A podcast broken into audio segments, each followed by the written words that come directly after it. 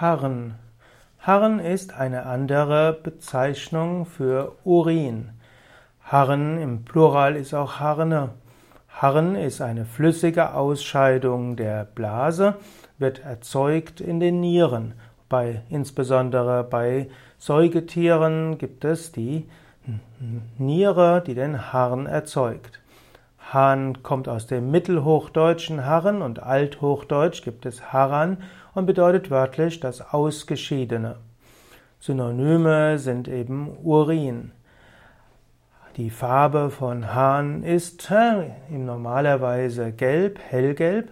Ein dunkelgelber Urin, ein dunkelgelber Hahn könnte zum Beispiel heißen, dass der Mensch entweder nicht genügend trinkt oder dass es andere Probleme geben könnte. Ein Hahn, der trotz wenigem Trinken sehr hell ist, könnte auch, zu, auch Probleme haben. In früheren Zeiten haben Ärzte auch Hahn, am Hahn gerochen, um anhand des Geruches bestimmte Diagnosen stellen zu können. Die Harndiagnose, auch Urindiagnose genannt, misst anhand von Laborwerten bestimmte physiologische Parameter und soll dann Rückschlüsse geben auf bestimmtes Funktionieren im Menschen. Harn ist also ein flüssiges Ausscheidungsprodukt. Harn dient zur Regelung des Flüssigkeitshaushaltes und über den Harn wird auch der Harnstoff und die Harnsäure und andere Stoffwechselprodukte ausgeschieden.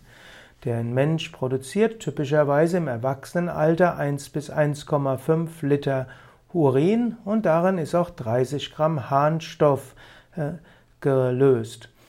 Hahn enthält auch geringe Mengen an Zucker. Wenn der Glukosegehalt im Hahn erhöht ist, dann deutet das auf Diabetes mellitus hin. Das muss aber durch andere Werte noch weiter gesichert werden. Es gibt auch Hormone und Duftstoffe im Hahn. Die Farbe des Hahns hängt von verschiedenen Stoffen ab. Der Hahn hat auch einen bestimmten pH-Wert und je nachdem, wie hoch oder wie niedrig er ist, kann man auch wieder Rückschlüsse ziehen. Wenn der Urin rot ist, dann kann das ein Zeichen sein auf verschiedene Erkrankungen und dann muss man das genauer analysieren.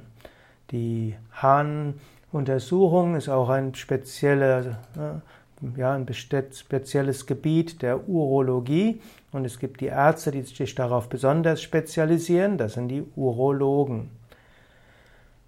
Es gibt auch die sogenannte Eigenurintherapie. In verschiedenen Naturheilkunden gibt es die Eigenurintherapie. Es gibt bestimmte Ausprägungen im Hatha-Yoga, es gibt bestimmte Disziplinen im Ayurveda und auch in der westlichen Naturheilkunde, im Schamanismus und anderen, wo man den Mittelstrahl des Vorder-, des Morgenurins nimmt, diesen entweder hm, ein kleines Gläschen davon trinkt oder auch auf die Haut aufträgt und manche Menschen sagen, dass ihnen das sehr hilft.